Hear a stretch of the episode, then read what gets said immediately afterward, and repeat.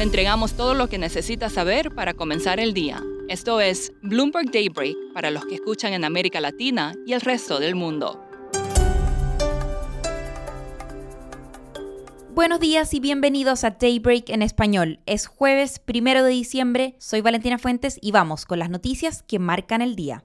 La inflación de lleno en el radar de los observadores de la Reserva Federal. Los indicadores favoritos del Banco Central de Estados Unidos pueden haberse suavizado en octubre, pero no tanto como los precios al consumidor. El deflactor del PCE probablemente cayó de 6,2 a 6%, el dato lo conoceremos dentro de la mañana. Tal resultado puede reforzar las expectativas de que incluso si la Fed reduce su ritmo de aumento de tasas, una pausa no es inminente.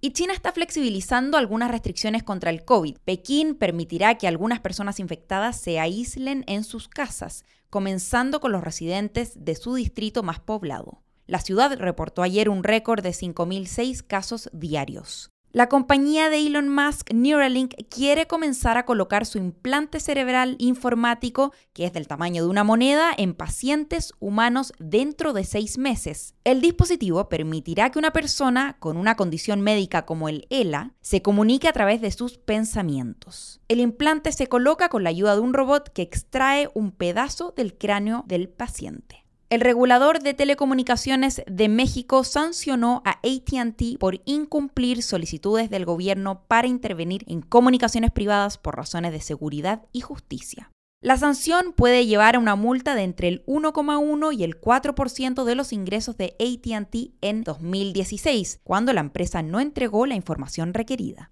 En la trama cripto, Sam Bankman Fried, el fundador de la empresa hoy en bancarrota FTX, negó haber intentado cometer fraude o mentir, aunque admitió graves errores de gestión. Dijo que ahora tiene casi nada y que no está ocultando ningún fondo. Volamos a Latinoamérica cargada de noticias hoy. Perú está que arde. El Congreso debate y vota hoy la admisión de la tercera moción de vacancia contra el presidente Pedro Castillo por, comillas, permanente incapacidad moral.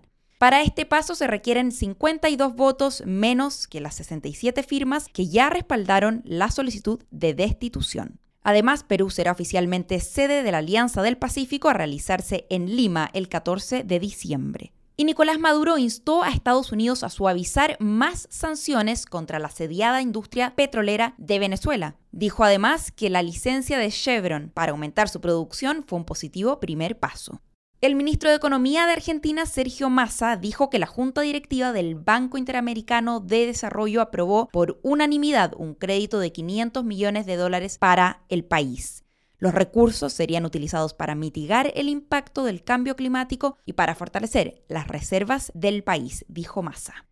Y demos una pincelada por datos macroeconómicos. El PIB del tercer trimestre de Brasil avanzó un 0,4% versus el periodo anterior. La actividad económica de Chile cayó un 1,2% en octubre respecto al año anterior, menor a lo que esperaban los analistas. Se pronostica que la inflación de Perú se desacelere marginalmente al 8,26% en noviembre. Se espera que los mercados de capitales de América Latina repunten en los dos últimos trimestres de 2023, porque las tasas de interés podrían comenzar a bajar en algunos países, dijo Goldman Sachs. Recordemos que la región empezó a subir las tasas incluso antes que Estados Unidos, y en ciertos países la inflación anual está tocando techo o comenzando a bajar, como es el caso de Chile. Y para terminar, la Casa Blanca organiza esta noche su primera cena de Estado desde 2019. ¿Qué comerá Emmanuel Macron y su mujer Bridget? El menú para 300 invitados incluye langosta de Maine, carne de res con mermelada de chalota y un trío de quesos americano. Nada mal. Eso es todo por hoy. Soy Valentina Fuentes. Gracias por escucharnos.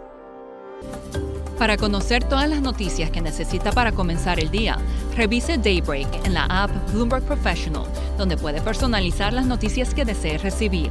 También puede suscribirse a la versión solo audio en Spotify, Apple Podcasts o la plataforma de su preferencia.